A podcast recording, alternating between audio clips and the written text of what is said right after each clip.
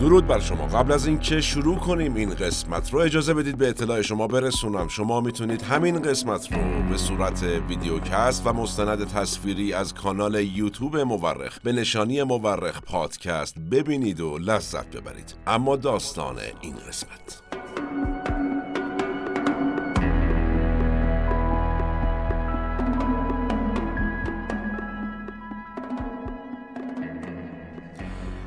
اتحاد جماهیر شوروی و جمهوری خلق چین برای سالهای زیادی در قرن بیستم دو قدرت کمونیستی در دنیا بودند. قدرت هایی که بنا داشتند نشون بدن ایده کمونیسم که از نظرات آقای کارل مارکس و فریدریش انگلز برداشته شده می‌تونه ایده خوبی برای مدیریت همه جانبه کشورهای دنیا باشه. یعنی می‌تونه از نظر سیاسی، اجتماعی، اقتصادی و فرهنگی یک جامعه را مدیریت کنه. این ایده در تضاد خیلی سفت و سختی با چی بود؟ با ایده سیاست های سرمایهداری غربی. در واقع در تضاد جدی با ایده های غربی شکل گرفته بود. کمونیست ها کشورهای کاپیتالیستی یا سرمایهداری غربی رو امپریالیست می‌دونستن. سنگینه. یعنی چی؟ یعنی سلطگر می‌دونستند غربی ها رو این وضعیت به هر حال برای هفتاد سال در شوروی و بیش از چهل سال در چین ادامه داشت. در پایان قرن بیستم اما نه شوروی باقی مونده بود و نه چین مخالف با سرمایه داری. از شوروی روسیه باقی مونده بود که دیگه کمونیستی نبود البته. حالا ما کار نداریم. ساختار چین هم از وضعیت کمونیستی به چی تبدیل شده بود؟ به یک وضعیت سرمایهداری.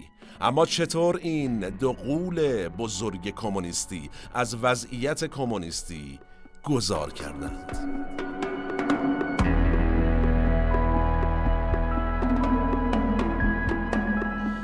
سلام من احمد آشمی هستم و این اپیزود سی و چهارم از پادکست مورخه که فروردین ماه 1402 منتشر میشه. ما در این قسمت از پادکست مورخ می‌خوایم به این سوال پاسخ بدیم که چگونه گذار چین و شوروی از وضعیت کمونیستی اتفاق افتاد و چی شد که چین باقی موند و شوروی از هم پاشید؟ به اعتقاد اغلب مورخین تاریخ بیش از آن که علم باشه یک هنره هنره کنار هم گذاشت شواهد. ما در پادکست مورخ هر بار یکی از پازل های تاریخ جهان رو کنار هم می‌ذاریم. منابع پادکست مورخ در این قسمت دو کتاب چین چگونه سرمایهداری شد اثر رونالد کوز و نینگ وانگ و همینطور کتاب اقتصاد روسیه اثر ریچارد کانلی شما می‌تونید تمامی قسمت های پادکست مورخ رو البته تا به اینجا از کانال یوتیوب مورخ به نشانی مورخ پادکست به صورت مستند تصویری یا ویدیو پادکست ببینید و بشنوید و لذت ببرید. نظر فراموش نشه و نوش گوش هاتون با پایان جنگ جهانی دوم و با شروع جنگ سرد جوزف استالین در اتحاد جماهیر شوروی قدرت رو در دست داشت و ماو ستونگ قدرت رو در چین در دست گرفته بود و جمهوری خلق چین رو پایگذاری کرده بود. ماو مارکسیست لنینیست بود ولی می‌خواست چیزی رو اجرا کنه به اسم سوسیالیسم با مشخصات چینی. چطور بود این سیستم آقای ماو یعنی همین چیزی که می‌خواست اجراش بکنه در واقع. ایشون می‌گفت نباید انقلاب کارگری کرد به درد ما نمی‌خوره یعنی به درد چین. ما باید بریم سراغ فلاحان یعنی کشاورزان. باید روستاها رو همراه کنیم و در عرصه کشاورزی تحولات بزرگ عدالت محورانه رو ایجاد کنیم. آقای ماو تونست با قدرت گرفتنش چین از همپاشیده نیمه اول قرن بیستم متحد کنه ولی با عیان شدن نتایج سیاستهاش اوضاع چین حسابی به هم ریخت.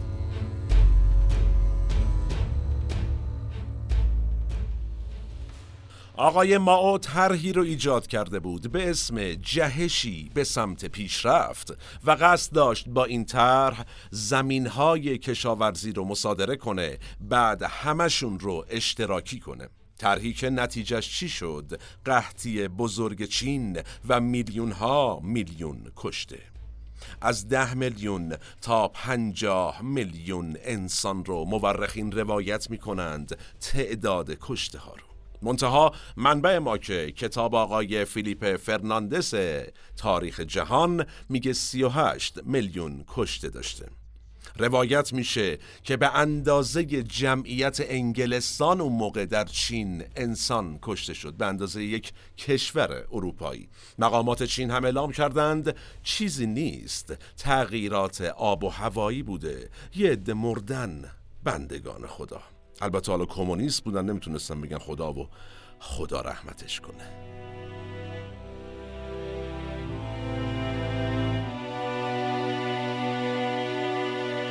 سیاست بعدی و مهم ما چی بود؟ انقلاب فرهنگی. ما راجع به انقلاب فرهنگی ماو و این سیاست ایشون در قسمت های جنگ سرد مفصل صحبت کردیم و می‌تونید از اونجا ببینید یا بشنوید. اگر ما رو پادکست میشنوید که از طریق پادگیرها و اگر ما رو می‌بینید به صورت مستند تصویری از طریق کانال یوتیوب مورخ پادکست. اینجا فقط در همین حد من عرض بکنم که طی این سیاست سیاست انقلاب فرهنگی بجز اینکه باز میلیون ها میلیون آدم کشته شدند که توضیحش مفصل دادیم اونجا در جنگ سرد خیلی از چهره های حزب کمونیست چین هم به حاشیه رونده شدند.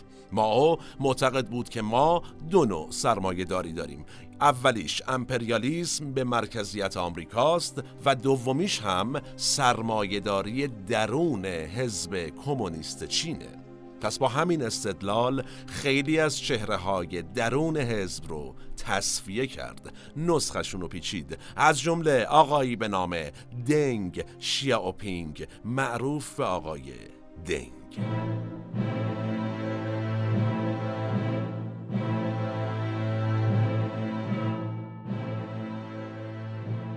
آقای دنگ از دهه 20 میلادی عضو حزب کمونیست چین بود و در این حزب رشد کرد. تا اینکه در سال 1966 و با شکلگیری انقلاب فرهنگی در چین از حزب اخراج نشد. اما عملا شد یک نیروی بی تأثیر در حزب. اما با مرگ ماو در 1976 داستان برای دنگ عوض شد.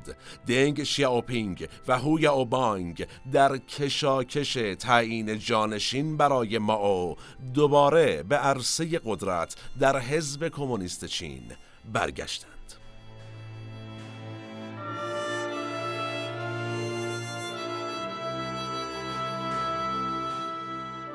وقتی آقای دنگ به قدرت رسید همه از جمله خودش ترس این رو داشتند که باز مثل دورانی که ماو داشت طرح جهشی به سمت پیشرفت رو اجرا می کرد قحطی به وجود بیاد و هرج و مرج بشه. پس اومد از رو دست لنین تقلید کرد.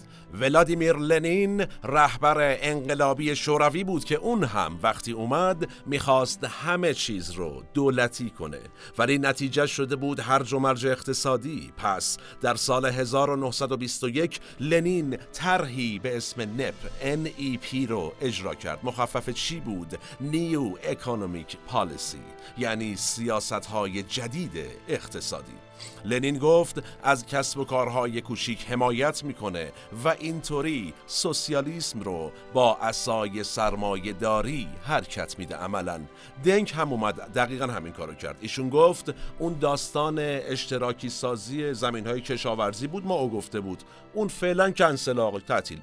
و هر کدوم از دهقانها تا زمانی که بخشی از محصولاشون رو به دولت میفروختن می‌تونستن صاحب زمینهاشون بمونن یعنی باشن در حوزه صنعت هم اومد طرح بهرهوری حد اکثری رو اجرا کرد کی؟ آقای دنگ کجا؟ چین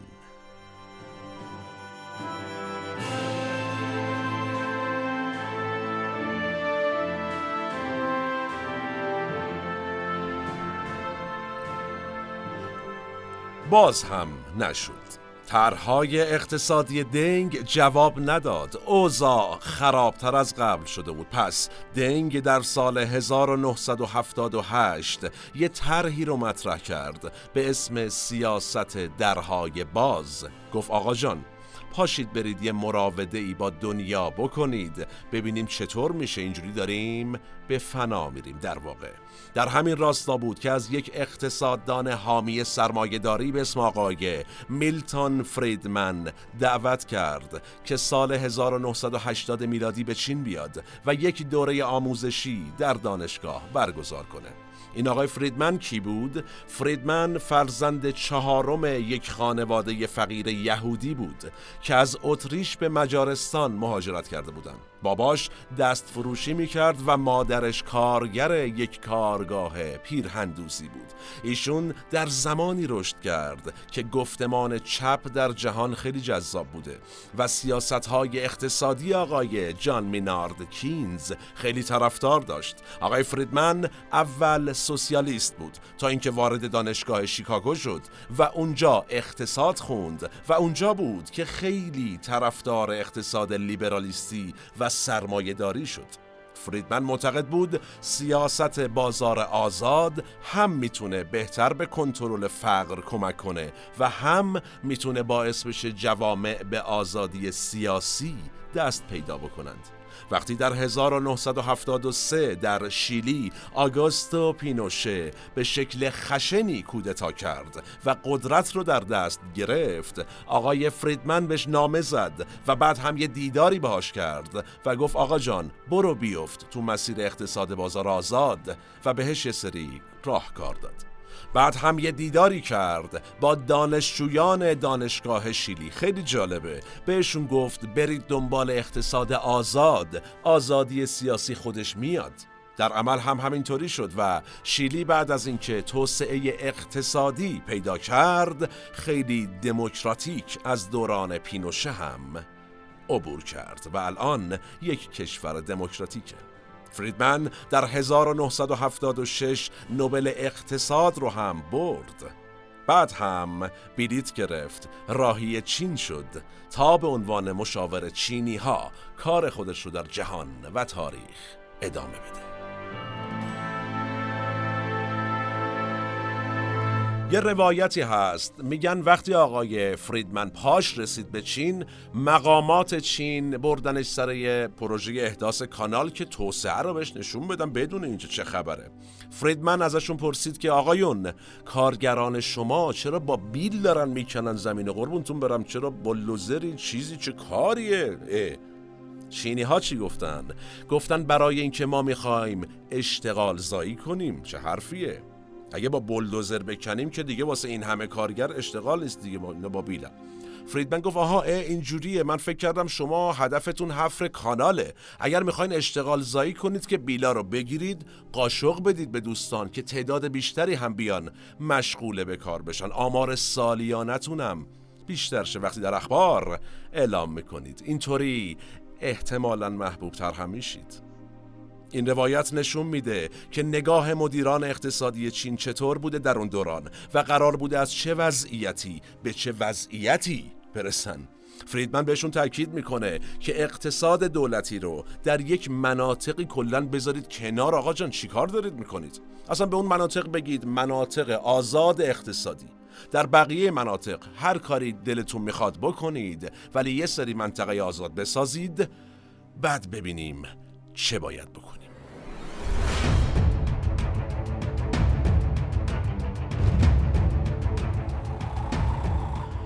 آقای دنگ به نصیحت های اقتصادی فریدمن عمل کرد و یه سری منطقه آزاد اقتصادی رو تأسیس کرد و شروع کرد به جذب سرمایه گذاران خارجی اسم این مناطق رو هم گذاشت موتورهای رشد اقتصادی ملی اما سوال آیا اقتصاد در این مناطق خصوصی شد؟ خیر آیا دولتی موند؟ باز هم خیر قربونتون برم پس چی شد؟ خصولتی شد خیلی آشناست کلمه خصولتی برای ما ارز دو نرخی شد در چین اون موقع. آقازاده های چینی هجوم آوردند برای گرفتن پروژه های اقتصادی و فساد شکل گرفت. خدمات دولتی مثل بیمه درمانی و خدمات حوزه مسکن و همه اینها هم کاهش پیدا کرد. چقدر؟ تاریخ داستانهای آشنا داره. ما هم از دوران بعد از جنگ یه همچین تجربه ای رو دور داشتیم تقریبا.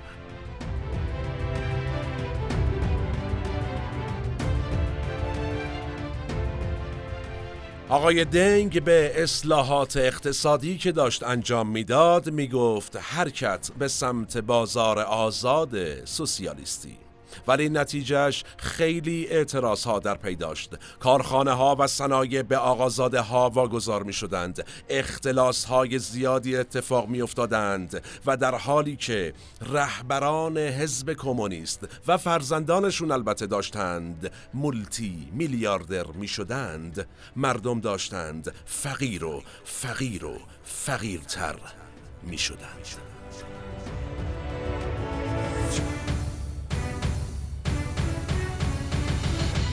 و اما آقای لیاو چنگ یون.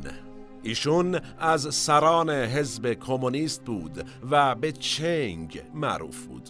مخالف سیاست های آقای دنگ بود و می‌خواست چیکار کنه؟ از نارضایتی عمومی استفاده کنه و خودش قدرت رو در دست بگیره. ولی موفق نشد. چرا؟ چون مردم بهش اعتماد نداشتند. چرا نداشتند؟ چون خود آقای چنگ عضو هیئت هشت نفره ای بود که به ریاست دنگ داشتن سیاست های چین بعد از ما رو پیش می بردند یعنی هر چی شده بود این آقا هم جزو هشت نفره اصلی بود آقای چنگ.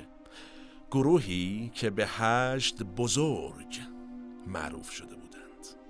چنگ هی از آرمانهای ماو بزرگ می‌گفت. هی می‌گفت ماو فرمود ماو فرمود و به دوران طلایی رهبر چین اشاره می‌کرد رهبر بزرگ.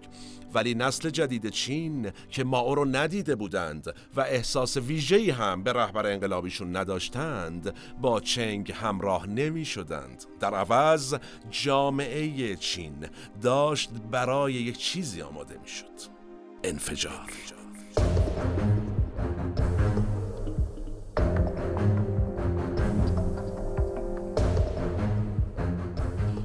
پانزدهم آوریل 1989 اعتراضات به سیاست های حزب کمونیست چین از میدان تیان آن من پکن و توسط دانشجوها آغاز شد. اعتراضاتی که تا چهارم ژانویه هم ادامه داشت. در این دوره تلویزیون در چین فراگیر شده بود و دانشجویان از وقایع دنیا و انقلاب هایی که داشت در اطراف مخصوصا اتحاد جماهیر شوروی به وقوع پیوست خبردار شده بودند. فساد و تورم هم که بود پس در نتیجه اعتراضات شروع شد. اعتراضاتی که بیش از دو هزار کشته در پی داشت. دنگ بعد از یک ماه و دو هفته و شش روز تونست اعتراضات رو سرکوب کنه و یه طوری جلوه داد قضیه رو که همه فکر کردند که عامل اصلی سرکوب دانشجویان کی بوده؟ آقای چنگ بوده. آقای دنگ تونسته بود قدرتش رو حفظ کنه ولی می‌دونست با این اوضاع و این روند نمیشه ادامه داد. پس سری میره به جلسه هشت بزرگ همون هیئت هشت نفره و اونجا تصمیم می‌گیرند که تغییرات بزرگی رو شروع کنند.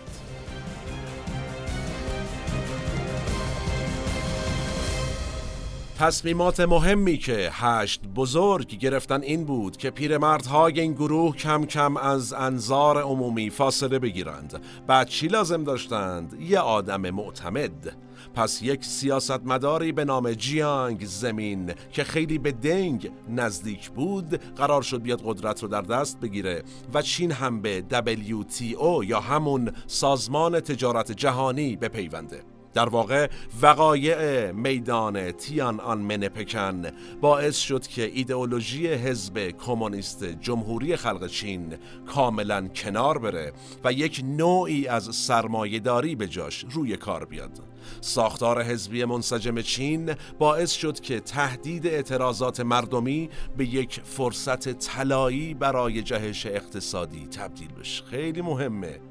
اونها البته سرمایهداری رو هم با مشخصات چینی پیش بردند.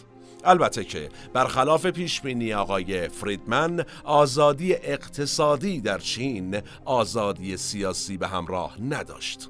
قدرتمندان چین هنوز هم تمام مخالفین سیاسیشون رو با مشت آهنین سرکوب می کردند و از جریان آزاد اطلاعات جلوگیری می کردند و قدرت رو هم در دست یک گروه خاص حفظ می کردند و فقط رقابت های سیاسی درون حزبی امکان پذیر بود. با این حال چینی ها بزرگترین سرمایهداری دولتی جهان رو تشکیل دادند و با استفاده از نیروی کار ارزون قیمتشون شروع کردند به گره زدن اقتصاد غرب به اقتصاد شرق. نه همه شرق البته به اقتصاد چین.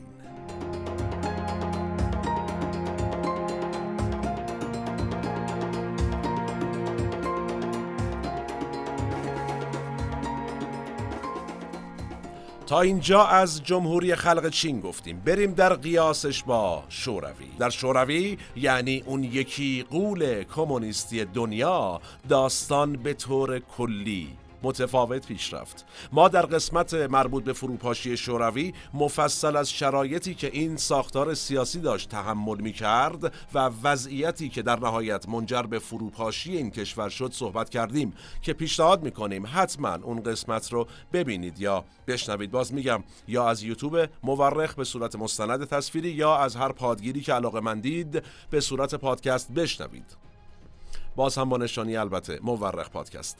در دهه 80 و زمانی که آقای میخایل گورباچوف قدرت رو در شوروی در دست گرفت فساد اقتصادی و سیاسی در کرملین کاخ قدرت شوروی به اوج خودش رسیده بود. کاگب حسابی استبداد رو به اوج رسونده بود. قطع ارتباط با غرب در کشوری که چسبیده به کشورهای غربیه هم حسابی مردم را آسی کرده بود. در چنین شرایطی در دهه 80 گرباچوف اومده بود تا اصلاحاتی رو رقم بزنه که بهش می‌گفتند پرسترویکا.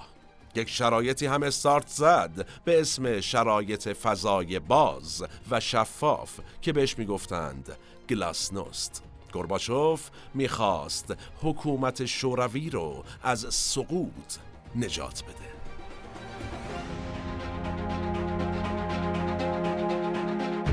اصلاحات گورباچوف هم مثل اصلاحات اولیه دنگ شیاوپینگ در جمهوری خلق چین باعث شد تا یه سری راندخار روس حالا از دل حزب کمونیست شوروی و سیستم امنیتی کاگبه و ارتش سرخ قد علم کنند. امتیاز واردات کامپیوتر شخصی و شلوار جین که از مظاهر غربی و سرمایه داری به حساب می اومد به دست این راندخارها افتاد. همون آقازاده ها مردم چیکار کردند؟ از کالاها استقبال می کردند ولی از وارد کننده های کالاها منزجر بودند. با گسترش قاچاق و رانت توسط کمونیست ها و وقتی این افراد حسابی پولدار شده بودند دیگه خودشونم نمی‌تونستند با سبک زندگی کمونیستی کنار بیان. و به دنبال چی بودن؟ شکلگیری بازار آزاد. در واقع دیگه منافعشون بیشتر در ساختار بازار آزاد تأمین می‌شد. نه در ساختار کمونیستی نه در کشور خودشون و نه در شوروی.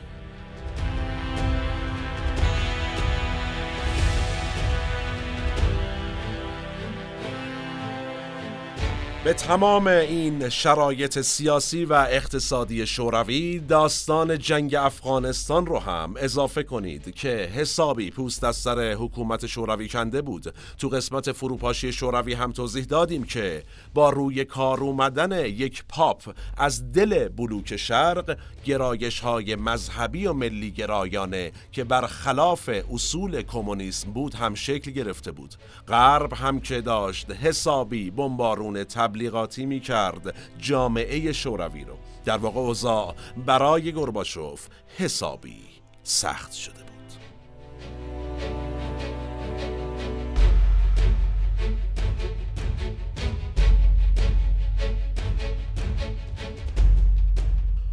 طیف کمونیست تندرو که احساس خطر کرده بود علیه گرباچوف کودتا کرد. طیف سرمایهداری و راستگرای حزب کمونیست به رهبری بوریس یلتسین جلوی کودتا ایستاد.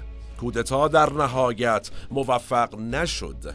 علیه اهداف خودش عمل کرد. کودتایی که اومده بود گرباچوف و یلتسین رو حذف کنه موفق نشد و نتیجه شوروی از هم پاشید و یلتسین گرباچوف رو کنار زد و در ساختار جدید قدرت رو در دست گرفت.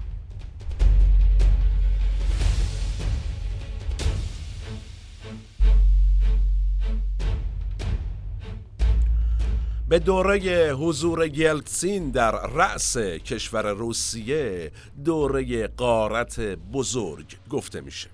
چرا؟ آقای یلتسین اومد چیکار کرد؟ یه کاری کرد شبیه به همین مولد سازی که اخیرا در کشور ما رخ داد. اومد یک گروه مشاوران شکل داد آقای یلتسین بعد از دلش یک کمیته ساخت به اسم کمیته بررسی دارایی های دولتی و بعد اعضای سابق حزب کمونیست شوروی اعضای سابق کاگبه و اعضای سابق ارتش سرخ شوروی اومدن به اسم کارآفرینان برتر. کارخونه ها و امکانات دولتی رو خریدند و چون انحصار در واردات و تولید هم داشتند از قبل یک طبقه سیاسی اقتصادی در روسیه شکل گرفت به اسم اولیگارش های روسی. اولیگارش به گروهی گفته میشه که در یک ساختار همه چیز رو در دست داره. خیلی از تحلیلگران سیاسی غربی ساختار سیاسی و اقتصادی روسیه رو دزد سالار نامگذاری کردند.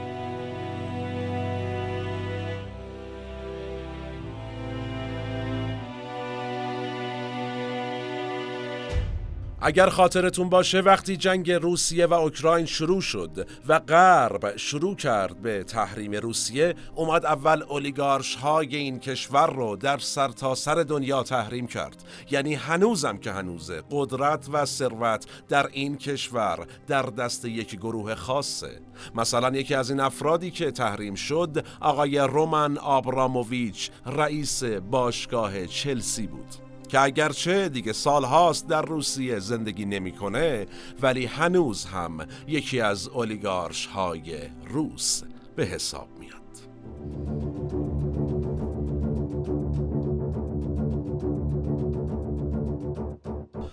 گذار از کمونیسم در چین و روسیه با هم تفاوت داشت. در چین ساختار سرزمین و نام حکومت سر جاش باقی موند تغییر نکرد. حتی حزب کمونیست هم باقی موند. اگرچه از کمونیسم حالا فقط یک اسم مونده در حقیقت. به هر حال افراد حاضر در قدرت در چین تغییر کردند. در شوروی اما افراد ثابت موندند. یعنی همون قبلی ها باز هم اومدن قدرت رو در دست گرفتند. ولی ساختار و سرزمین و نام حکومت تغییر کرد.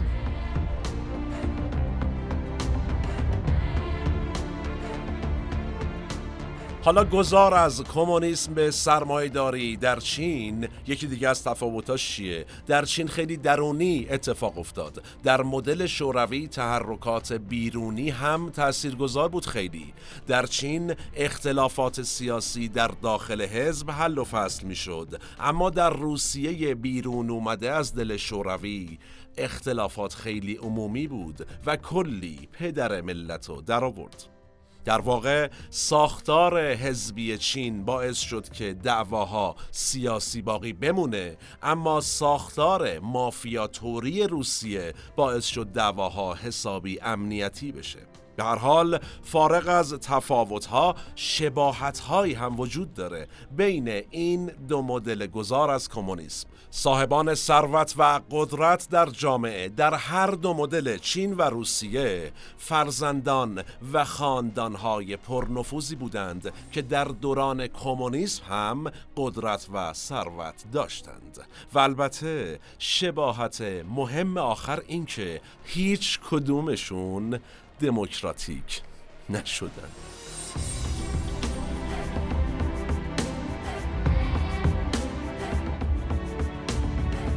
و اما سرانجام و امروز این دو چین حالا و امروز به یک مهره اقتصادی مهم در دنیا تبدیل شده. دومین اقتصاد قدرتمند دنیا. که چشماندازش چیه بره بشینه رو تخت پادشاهی اقتصاد جهان و اول بشه. چین سیاست اقتصادی مختص خودش هم داره. به همین دلیله که می‌بینیم می‌تونه بیاد در منطقه ما مثلا با ایران همکاری کنه با عربستان همکاری کنه با سایر کشورها همکاری کنه و حتی بتونه. اگر صلاح دید بین این کشورها رابطه برقرار کنه و اگر صلاح ندید رابطهشون رو شکراب کنه.